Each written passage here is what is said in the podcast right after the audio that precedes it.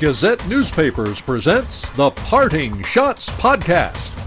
Now, here's your host, Daily Gazette Associate Sports Editor, Ken Schott. Thank you, Scott Geezy, and welcome to the Parting Schotts Podcast. Available on Apple Podcasts, Spotify, Castbox, and SoundCloud. Subscribe today. Thanks for joining me from the Parting Shots Podcast studio in Schenectady, New York. We have another great show for you. Newsday New York Mets beat writer Tim Healey joins me later on to discuss the fluid situation and negotiations between Major League Baseball owners and the players. And we'll talk about the possible sale of the Mets. First up, it's time for the Belmont Stakes, which will take place this Saturday. It's an unusual Belmont Stakes thanks to the coronavirus pandemic.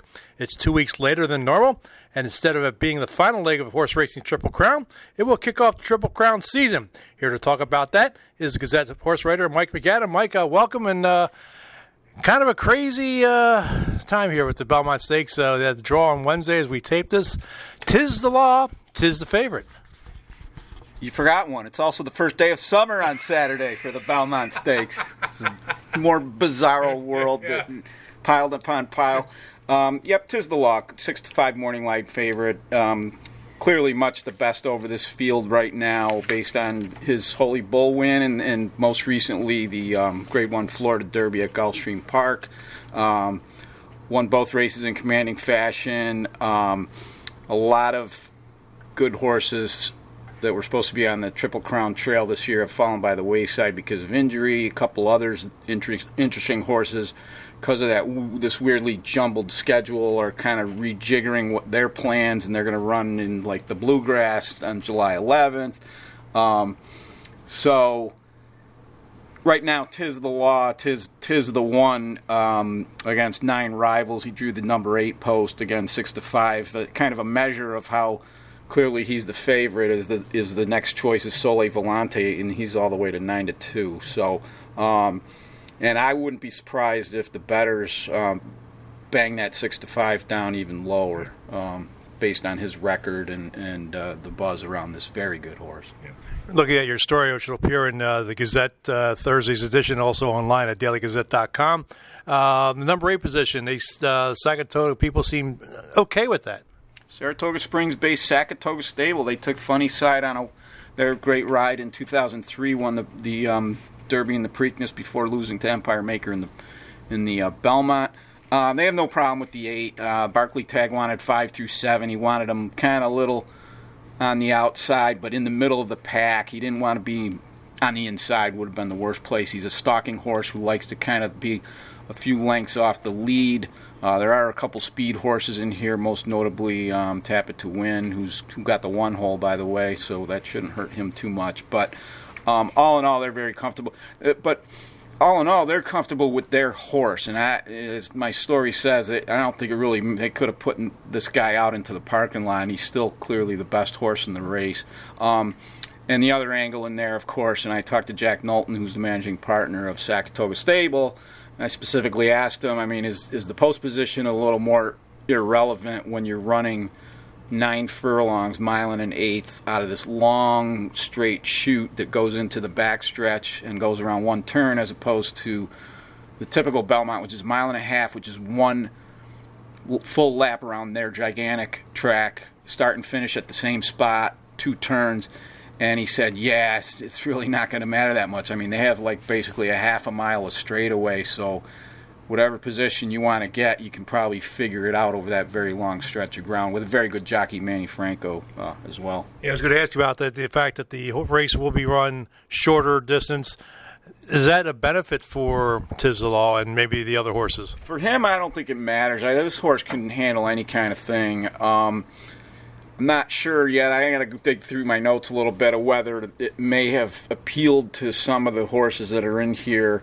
Um, but it's the first leg of the Triple Crown. I, I know there's a lot of criticism for NYRA jacking it all the way down from one and a half to a mile and an eighth, and I totally think that's a reasonable argument. I don't have a huge problem with it just because um, the way the schedule has been so mangled this year. You know, horses have been able to train, but they haven't been able to race in, in a typical progression that would get you up to, you know, like a mile and a quarter, which can be run at Belmont. I mean, they run the Suburban at a mile and a quarter, even though it starts kind of on the turn there. It's a little awkward, but they could have run run at a mile and a quarter, which is the traditional Derby distance for the first leg of the Triple Crown. But um, as far as Tiz the Law, nah. I mean, he it, it really isn't going to make any difference, and I, I think he he would have been good if, the, if, if this had been a usual year of you know mile and a quarter Derby, two weeks later mile and three sixteenths in the Preakness, and then three weeks later mile and a half to Belmont. This, horse is good enough. He could have, um, you know, I'm not saying he would have won all three if it was still configured like that, but he he he can pretty much handle anything. And Barclay Tagg has said nothing fazes this horse, which is a huge difference personality wise from Funny Cide back in the day. Yeah. The horse that'll be next to uh, Tislaw in the in the post number nine, Doctor Post posted five to one. Uh, what is what's what's that horse like? Um, he's two for two this year, both races at Gulfstream Park. Most recently, he won an ungraded stakes um, called the Unbridled at Gulfstream. Uh, um, one one thing that makes him interesting is he's got recency in his form. He just ran on April 25th, so um, you know he's not one of these ones who kind of got you know messed up by the the stake schedule. Trainer Todd Pletcher was able to find, kind of figure out a little Florida campaign for him to get up to stakes caliber um, quality. I have to go back and check the PPs to see how he won that race, but um, you know he's he's put together a, a, pretty decent little 2020, and it has a little bit of um, momentum coming into the Belmont. So um, he should be one of the legits uh, behind Tiz the Law. So we mentioned Tapit to win six to one. Uh, number two horse Soul uh, Sole Volante at nine to two. Uh, I know I'm looking so for Flying Sun or Screaming Sun or something Sun. I think it's Flying Sun. Um, uh, he's interesting because he just ran last Wednesday, um, so he's going to have only a ten day gap between. This is pretty old school by trainer Patrick Biancone. Um, he wanted, you know, they threw him in an allowance race at Gulfstream Park last week, and he won it. he after pre- previous to that he was second in the Tampa Bay Derby. So, and they were a little bit on the fence whether to go to the Belmont, especially considering that it's you know a quick comebacker. But they they based it off of Monday's workout, and he, he you know was green light go for, for the Belmont. So he's in there, and he's he's legit second horse. Um, he's been one of the ones that uh, in this field who has been a regular member of the um, uh, the national thoroughbred poll that the NTRA puts out that you know they it's got about 40 or so voters who vote each week on the three year old top three year olds in North America and the top you know overall thoroughbreds, and he's been one of the regulars in that list. Uh, Tiz the Law has been on top for a number of weeks right now, and really in this field I'm looking at, I'm a voter, so I can I'm familiar with who's been in there. I think maybe Modernist and has been in there at some point. He was third in the Louisiana Derby uh, in um, in March. But out of this field, you know, Sole Volante has been on people's radar, uh, you know, for, for much of the year here. If there's one horse that could you know, upset the apple cart here, who would it be? Um, I was very interested in a horse called Pneumatic, one of two that trainer Steve Asmussen has in here um, coming off a third place finish to very highly regarded Maxfield, and we'll, we'll get to the horses who aren't in there in the Belmont, including Maxfield a little. I'll, I'll mention them a little bit, but he was third to Maxfield in the Matt Winn just just recently on May 23rd. Problem is he's kind of a speed, you know, early speed type of horse, and I think out of all the post position horses, he's probably the one that got hurt the most by getting stuck in the 10 because being that wide out, even you know, in that straightaway. He's going to kind of really have to send him there, um, you know, tap it to Win. Will be able to save ground from the one hole kind of running in, if they run in a similar style. So I was interested in him until, and I, you know, when he got the ten, now we're going to see, you know, how much impact that has on his his run. Um, notice that the of the horses that are in this race, no Bob Baffert horses. Uh, what's uh, obviously well, so, yeah. his his three year old stable, which has been you know traditionally in recent years has been just blockbusters. I mean, he's had two Triple Crown winners out of there since 2015, American Pharoah and Justify, um, and he was poised to make a huge run at that same distinction again this year. And then Nadal. Um, who I had on number one for a little while there in the NTRA. Um, he suffered a condylar fracture, so he's retired Charlatan, his other very good undefeated horse, um, he's got a little injury too, and, and he doesn't think he's even going to make the uh, Kentucky Derby on September 5th. Um, and then the other one, his like kind of a, he's got two that are still in his hand. Um, two two good cards here is authentic, who um, just got beat by Honor AP in the Santa Anita Derby, and, and for that reason, neither of those two very good horses are going to be running in the Belmont come, you know, having a ship coast to coast two weeks after, you know, running in the Santa Anita Derby. So we won't see authentic again for a while. So he's still got authentic and he'll, he'll try to get him to the Derby. And then he's got another one named Cezanne, who just made his a pretty impressive career debut recently. Um, so Baffert's got, had a lot of stuff and had a loaded hand, and now he's got a couple decent ones, but but none of them that like, you know, schedule wise was going to you know make sense for the Belmont. Are there any other horses that you wish were in this uh, race? Um, I mean Maxfield, I think is one that um, you know, he just ran on May 23rd, so timing wise, I, am pretty sure he was pointed toward the Belmont, and he's out of commission for a while. I'm not sure if he's even going to make the Derby. Um, he, he's probably the prime one of the, you know, the ones that are still um, in training or will be once they get through, you know, whatever physical issue they have right now. Um, he's probably the big one. Um, but you know, Honor AP and Authentic are two California-based ones that just again the way the schedule kind of got patchworked. You know, you got to kind of pick your spots, and you're a lot of people are still primarily aiming for the Kentucky Derby and kind of throwing the Triple Crown deal out the window, um, which hurt the Belmont. So you know, which by the way does have a ton of um, Derby qualifying points, which is another unusual twist that you know this year. So the, the top four in the uh, Belmont on Saturday will, will earn qualifying points to the Kentucky Derby. Um, so, uh, and behind Tiz the Life, I, really love Honor AP after this. I liked him before Santa Anita Derby, and then when he beat Authentic, um, he really stamped himself as Tiz the Law 1 and Honor AP 1A as far as the top three year old colts in the country right now. You were on the uh, NBC Sports Conference Call. NBC is televising the uh, race. Yep. Uh, you'll see it locally in the Capital Region on Channel 13, WNYT. Uh, there's going to be a different kind of production uh, this year. Uh, Larry Collmus is going to be in the stands. Uh, Mike Tirico will be on site, but uh, some of the analysts will be uh, remote. Uh, yeah. So, what what what uh, what did you learn from the conference call? Well, Larry's got a new nickname, Lonely Larry. He's going to be sitting on the third floor in the clubhouse, um, all by himself with his massive, gigantic grandstand devoid of people.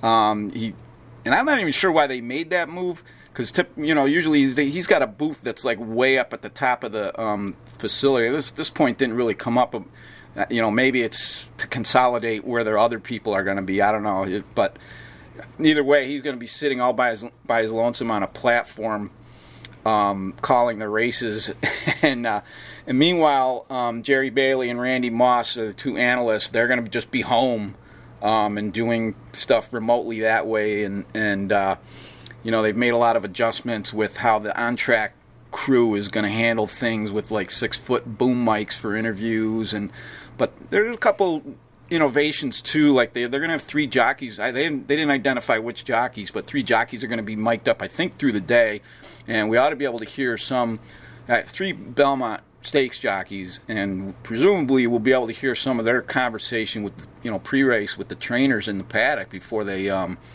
you know before they leg up and which would be kind of a cool thing that, that you don't typically see, and there won't be any ancillary noise around to kind of drown it out at all. Yeah. So um, they're doing a couple things. They'll have a helicopter there.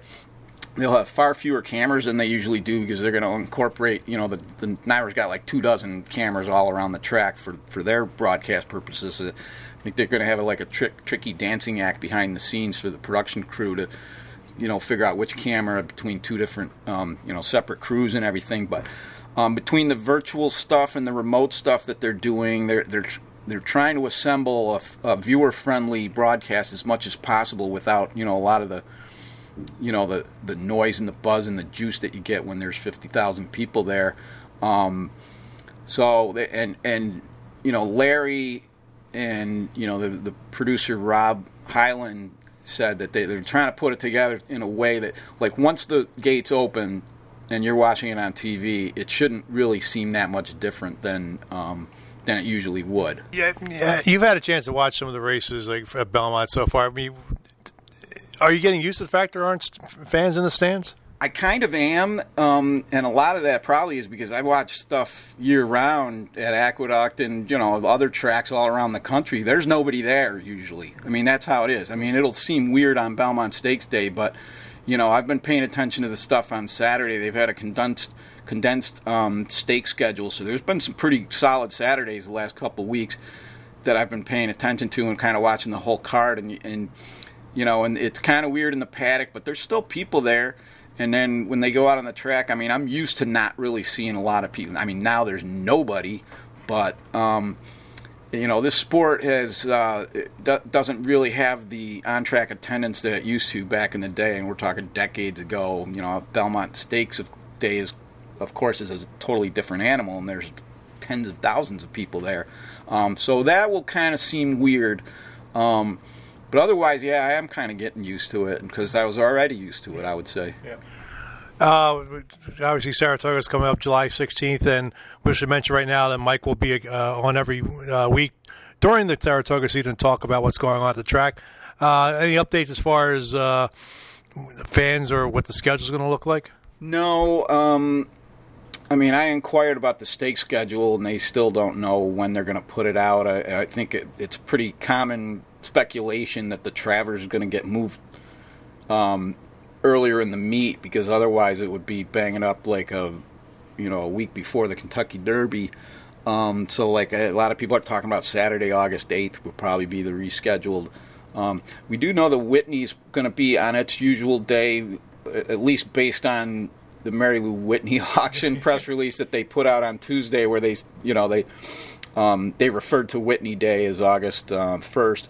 Um, and there's no reason really to move that anyway. But I, uh, the Travers will be affected, and the and the Travers Day other stakes races will be, I believe, will be affected. But right now, um, their their racing days are locked in place, but where the what they're going to do with the stake schedule, and there's going to be purse reductions probably, like they did with Belmont here.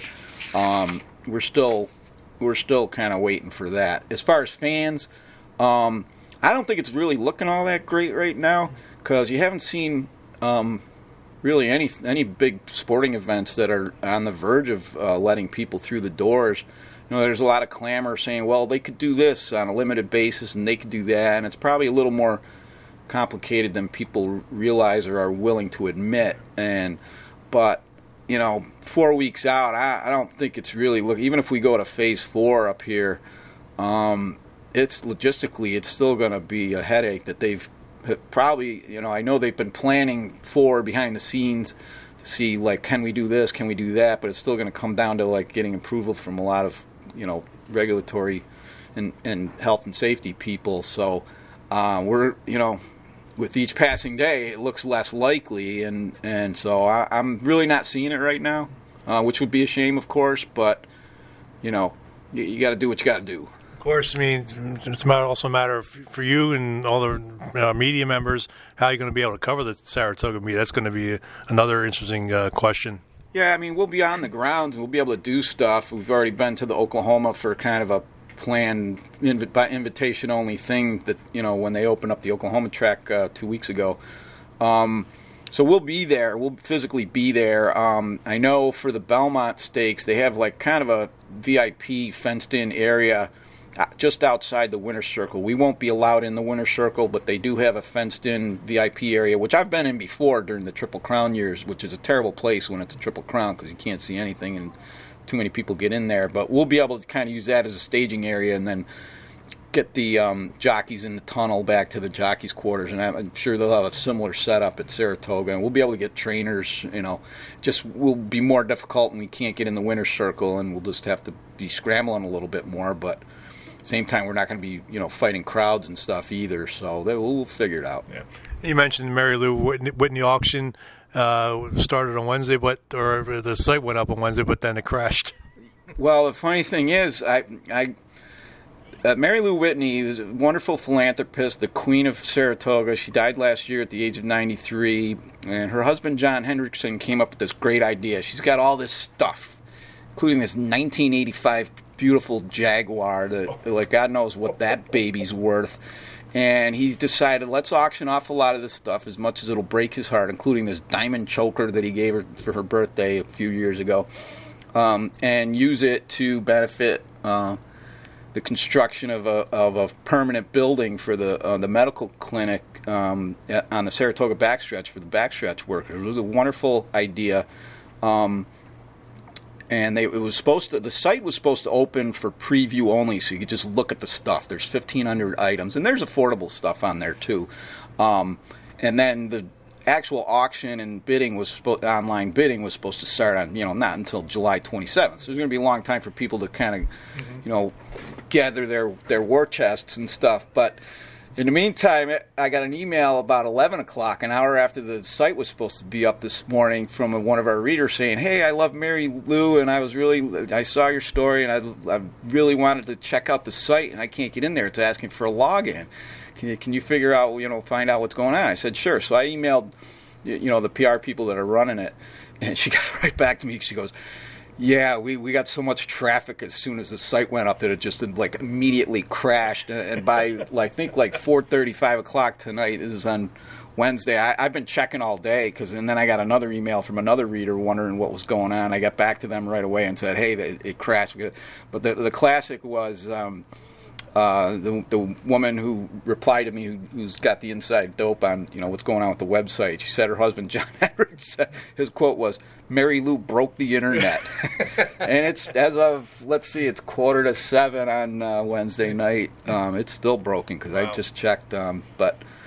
So I mean, it's kind of a measure of what she meant to people and and uh, her impact and the, the interest that people have on her, you know, life and her legacy and everything. So Final question.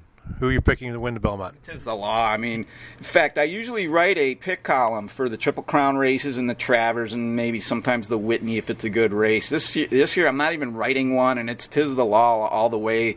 Um, he's clearly, the buy. I know it's horse racing and anything can happen, but I mean, throw, there's just so many factors in his favor and so many potential factors that wouldn't be in his favor, like the post position that you can throw out the window.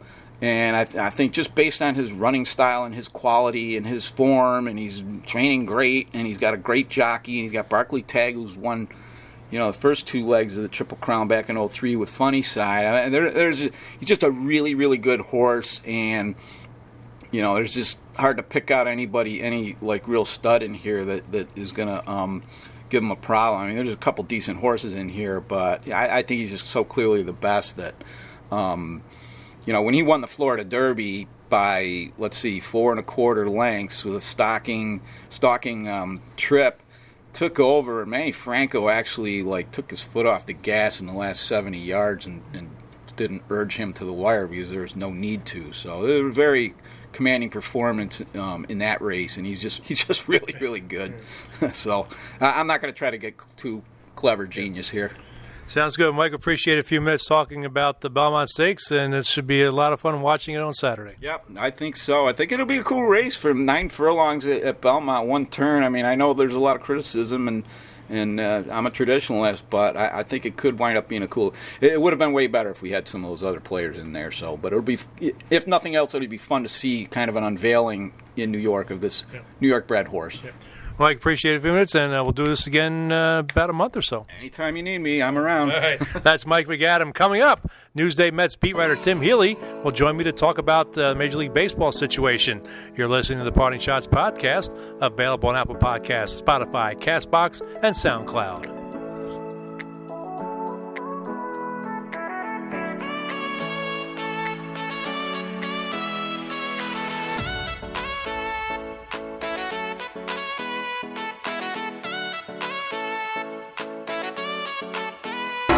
NASCAR fans. It's time to rev up the engines and play the Daily Gazette's Auto Racing Contest. Each week during the 36-week racing season, you pick 10 drivers. If you have the week's best point total, you'll receive a $50 Hannaford gift card. If you have the best point total for the season, you'll win a $250 Hannaford gift card. Be part of the fun. Go to dailygazette.com slash auto racing. Get your motor running and play today. I'm Dr. Howard Zucker, New York State's Health Commissioner. I'm calling on all New Yorkers to do their part to slow the spread of coronavirus. Everyone, even young people and those who feel well, stay home. If you must go outside, stay six feet from others. This will ensure everyone who needs hospital care can get it. This virus spreads even without symptoms. Stay home and stay safe. Be a part now so we can all be together later. Stay informed at health.ny.gov slash coronavirus.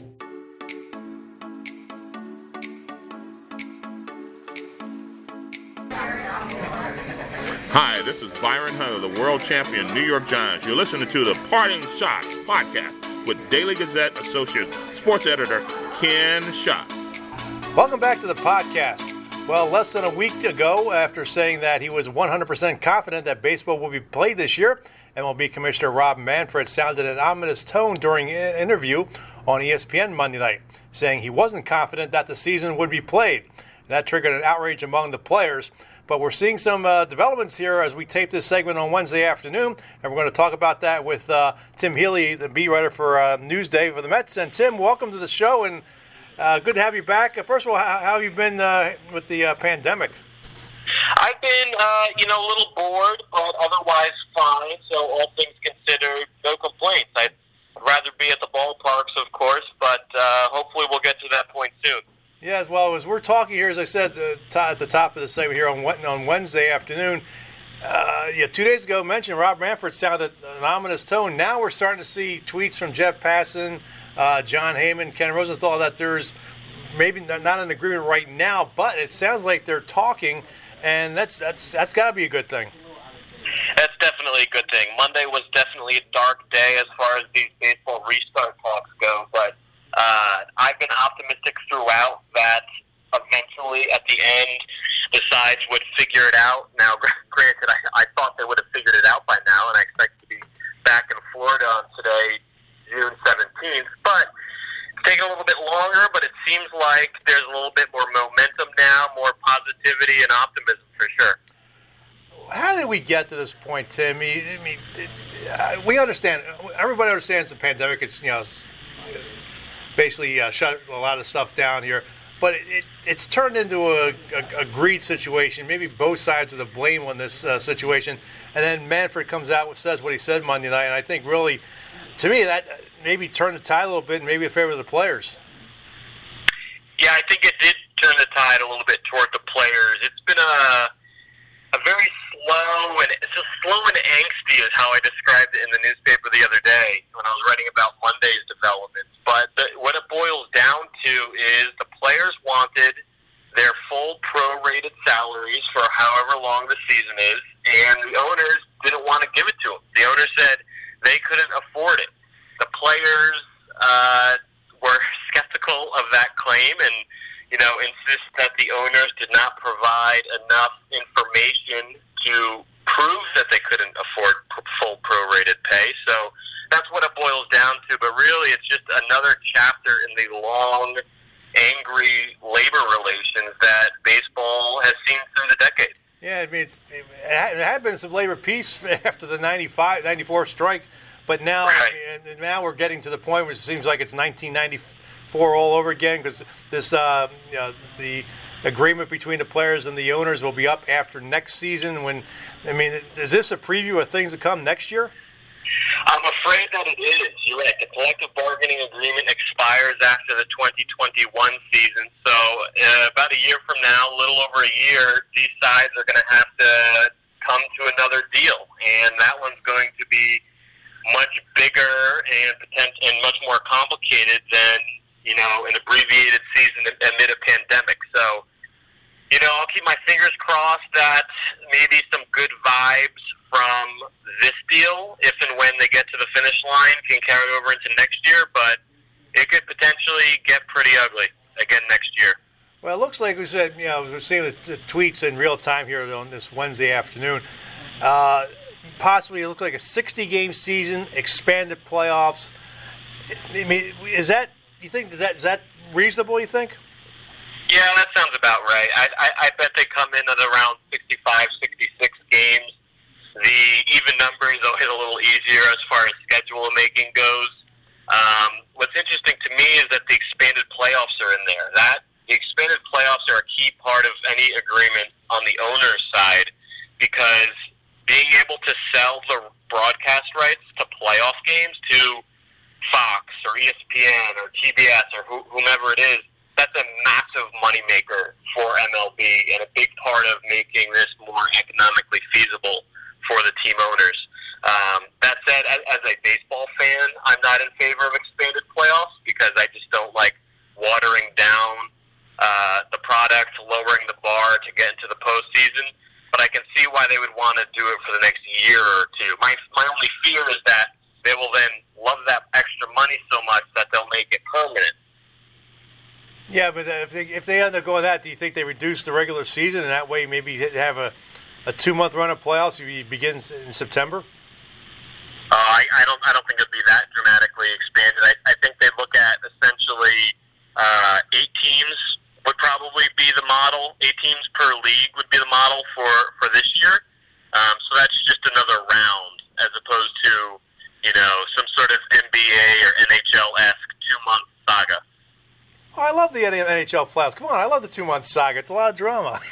too too too long, too long. Le- lessens the lessens the value of the regular season. well, I think we'll drop the gloves some other time and talk about hockey. But uh, uh, who's who's really to blame out of this whole mess? Uh, it seemed like it, it should have been a no brainer, and it seems you know could both sides take blame uh, for things spiraling out of control. Yeah, I think some sides can. I think in hindsight, both sides would say that they would have rather done some things differently as far as, you know, some of the rhetoric, some of the anger, some of the leaks to media. Uh, you know, both sides can be at fault there, but o- overall, I think it comes down to, fr- from what I can see, the owners being cheap. You know, they, make money hand over fist. Owning a baseball team seems to be a very profitable endeavor. Uh, but for the one year, probably the one year in the history of baseball that owning a team is not profitable, um, you know, they, they're suddenly crying poor. So I, I'm very skeptical of a lot of what the owners have said throughout this. Um, and it would it, it, would be much easier to believe them if anybody was willing to open their financial books and prove it. You know what I mean? And they, you know, and you and I know that's not happening. right, right. Now, uh, are they talking about uh, playing these games in the home stadiums at this point? I mean, we are early on about maybe Arizona be a hub or Florida and Arizona, and maybe Texas was mentioned about. Are they talking about you know playing uh, games at home in front of uh, in front of empty seats? Yes, the preference is for teams to play at home. In New York, for example, Governor Cuomo gave the Yankees and Mets the thumbs up to play at Yankee Stadium and Citi Field. Uh, but if, if if a given team cannot play at home, uh, the Blue Jays, for example, are very complicated because of Canada's restrictions uh, during for COVID nineteen. Um, then they can find another major league stadium to call home temporarily, or you know, if, they, if it comes to it, playing at their spring training facility, which isn't ideal, but uh, you know, they'll, they'll do what they have to do to get the games in. What's the schedule going to look like with the, uh, if a sixty-plus game season? I mean, I, I mean, are they talking just basically play within your own division? Are they talking interleague play? What's it going to look like? You think? Yeah, it's going to be it's going to be regional. So a vast majority of a team's games will be against teams within its division. So to use the Mets as an example, most of their games will be against the Braves, Marlins, Nationals, and Phillies, and then the rest of the schedule will be filled out with the uh, opposing division in the other league. So the NL East will play the AL East, the NL Central, the AL Central, the NL West, and the AL West. That that would the idea is to limit the travel that teams are doing. So uh, you know we'll get a little Yankees Mets, Mets Red Sox, and, and so forth um, in this you know still hypothetical schedule. Seems like the, to me the East, you know, all the proximity of the teams might be the could be the best uh, situation for as opposed to maybe out west where you have to. Arizona's got to travel to Colorado's got to travel to Houston. So it seems like the East might have a little bit of advantage. Yeah, it's uh, there's definitely less travel in the East. You know, Philly you can drive or take the train. Baltimore and DC are drivable or trainable, uh, or a very short flight. I kind of like those flights. um, so so th- there's definitely less travel involved in the East. Have they talked about? I mean, I know Major League Baseball is worried about their situation, but have they talked about media coverage? Uh, for example, would you be able to cover games? Yeah, they haven't really officially announced anything there, but uh, based on MLB's plan right now, which is just sort of leaked bits and pieces, they would welcome media to the ballpark, but they would probably conduct all interviews and press conferences via Zoom or potentially on the phone. So it's going to look really funky. You won't see reporters in the you won't you know hear about reporters in the clubhouse, which has been the norm. For, you know, no, normally baseball reporters go into the clubhouse before and after every game. Because of the pandemic, that probably that isn't going to happen this year. Um, you know, I, I fully expect and hope that that'll go back to normal once the world goes back to normal with COVID nineteen. But uh, for now, the media availability is going to be a little funky, but I definitely intend to be there on site. Well, you'll be, you'll be happy to do that and uh, not be cooped up in a house anymore. exactly. Let's talk about the Mets, Tim. Uh, we we ran a story last week um, that it's possible the the Wilpons have a four or five suitors uh, looking at buying the team. Uh, what's the status with the situ- uh, with that, and how are the Mets fans reacting to this? Uh, as, as far as the team sale, Yeah. uh, it's. I mean, it, you know, talk to any given Mets fan, and they can't wait for the Wilpons to sell the team. The only question is, who's going to step up and buy it? You know, we've heard about A Rod and J Lo. I'm very skeptical of their ability to pull that deal off. More recently, we've heard about Josh Harris and David Blitzer, who own the Sixers and Devils and are looking at the Mets now, and that seems a little more possible. Um, and then lurking in the background, of course, is Steve Cohen, who was going to buy the team over the winter. That deal fell apart, and it wouldn't surprise me, and it wouldn't surprise people I talk to who are much more knowledgeable about this than I am if he eventually comes back into the fold. Um, as far as I can tell, that's not happening yet, but he still exists. He's still a minority Mets owner already and an extremely wealthy person, worth about $10 billion. So, um, more so than anybody else who has been mentioned, Steve Cohen has the financial wherewithal to pull that deal off. Where where we're at right now with the pandemic, and is it a good time to sell the Mets? I mean, is, uh, can I mean, it, it, does it surprise you? There's parties interested right now in the situation we're in. it's a terrible time to sell the Mets because the Wilpons, if you you know believe that they were already hurting financially, um, they're hurting even more so now, and more and more every day and every week because they have no money coming in from the Mets. Uh, so if Steve Cohen was going to buy the team in a deal that valued that franchise at two point six billion dollars, they're not going to get that right now. They might get two billion or one point five billion. We haven't really heard any dollar figures thrown around in recent months, but suffice it to say that uh, you know people are always looking for a deal, and the Wilpons don't exactly have a lot of leverage right now. Yeah. One the, the big news that came out of spring training was this shocking report that Noah Syndergaard was going to undergo Tommy John surgery. What, that came out of, basically came out of the left field. Uh, what happened? Uh, how did he discover his elbow was messed up, and uh, why did it why did it take so long to figure that out? Well, like pretty much any other pitcher who had Tommy John surgery, his, his elbow hurt a little bit. He got checked out. He rested for a little bit, and then it didn't stop hurting, so they got an MRI. And what do you know? He has a torn UCL and needed Tommy John, and is out for all of 2020. Uh, we, we don't really know anything more than that. That news came out toward the beginning of this pandemic hiatus for baseball, so we haven't talked to Noah Syndergaard, haven't heard from him.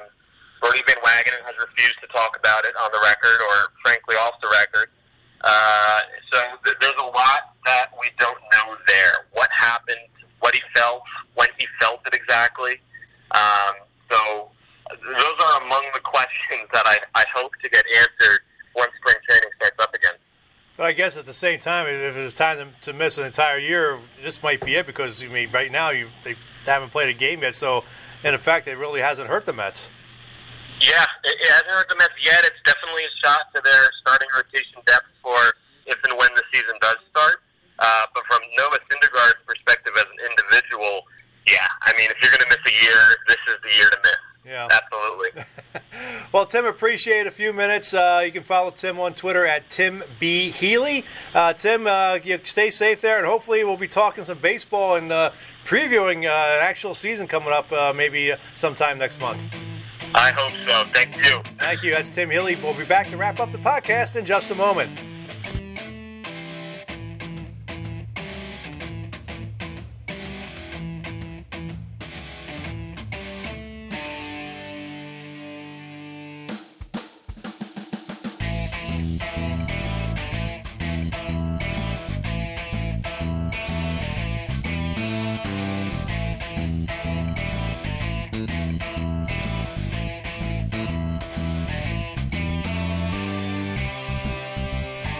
Hi, this is Miles Reed, editor of the Daily Gazette.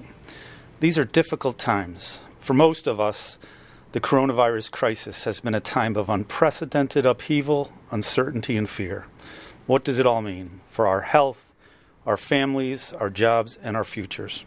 At the Daily Gazette, our journalists have been working tirelessly to answer these questions and many more that have come up during this whole pandemic. How many people have tested positive locally? How many have died? Has anyone died in the local nursing homes? Now, in these difficult times, we're turning to you to support our work by purchasing a subscription or making a donation to help fund our daily efforts. With your support, these are the questions we're continuing to report on. Every day, our reporters and photographers have been working the streets and the phones to answer these critical questions. And every day, they answer the bell with their timely and well documented reports from the front lines in the region.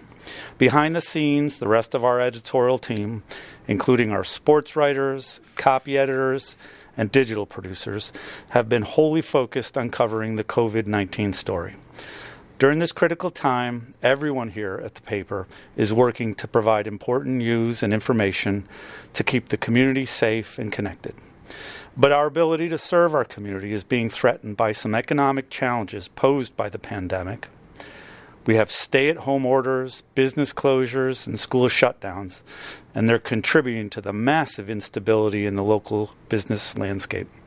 Despite all of these changes, the Gazette will remain committed to serving the community for many years to come, just as we've been doing unfailingly for the past 125 years. So please go to thedailygazette.com and donate or purchase a subscription to the Daily Gazette. Thank you, be well, and please keep reading.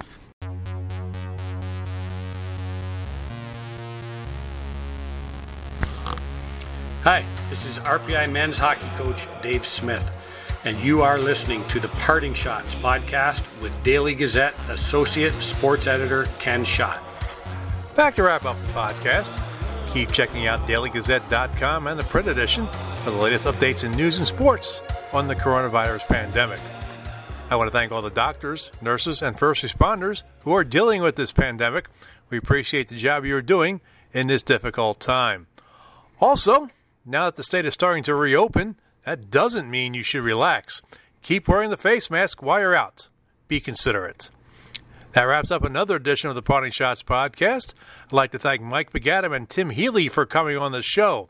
Mike will be down at Belmont covering the Belmont Stakes on Saturday. Follow him on Twitter at Mike underscore MacAdam.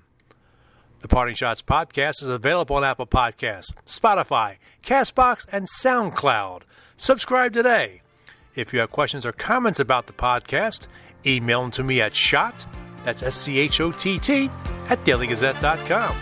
Follow me on Twitter and Instagram at Slapschotts. The views expressed on the Parting Schotts podcast are not necessarily those of Gazette newspapers. The Parting Schotts podcast is a production of Gazette Newspapers. I'm Daily Gazette Associate Sports Editor Ken Schott. Thanks for listening, and I'll catch you next time. From the Parting Schotts podcast studio in Schenectady, New York, good day, good sports, and stay safe.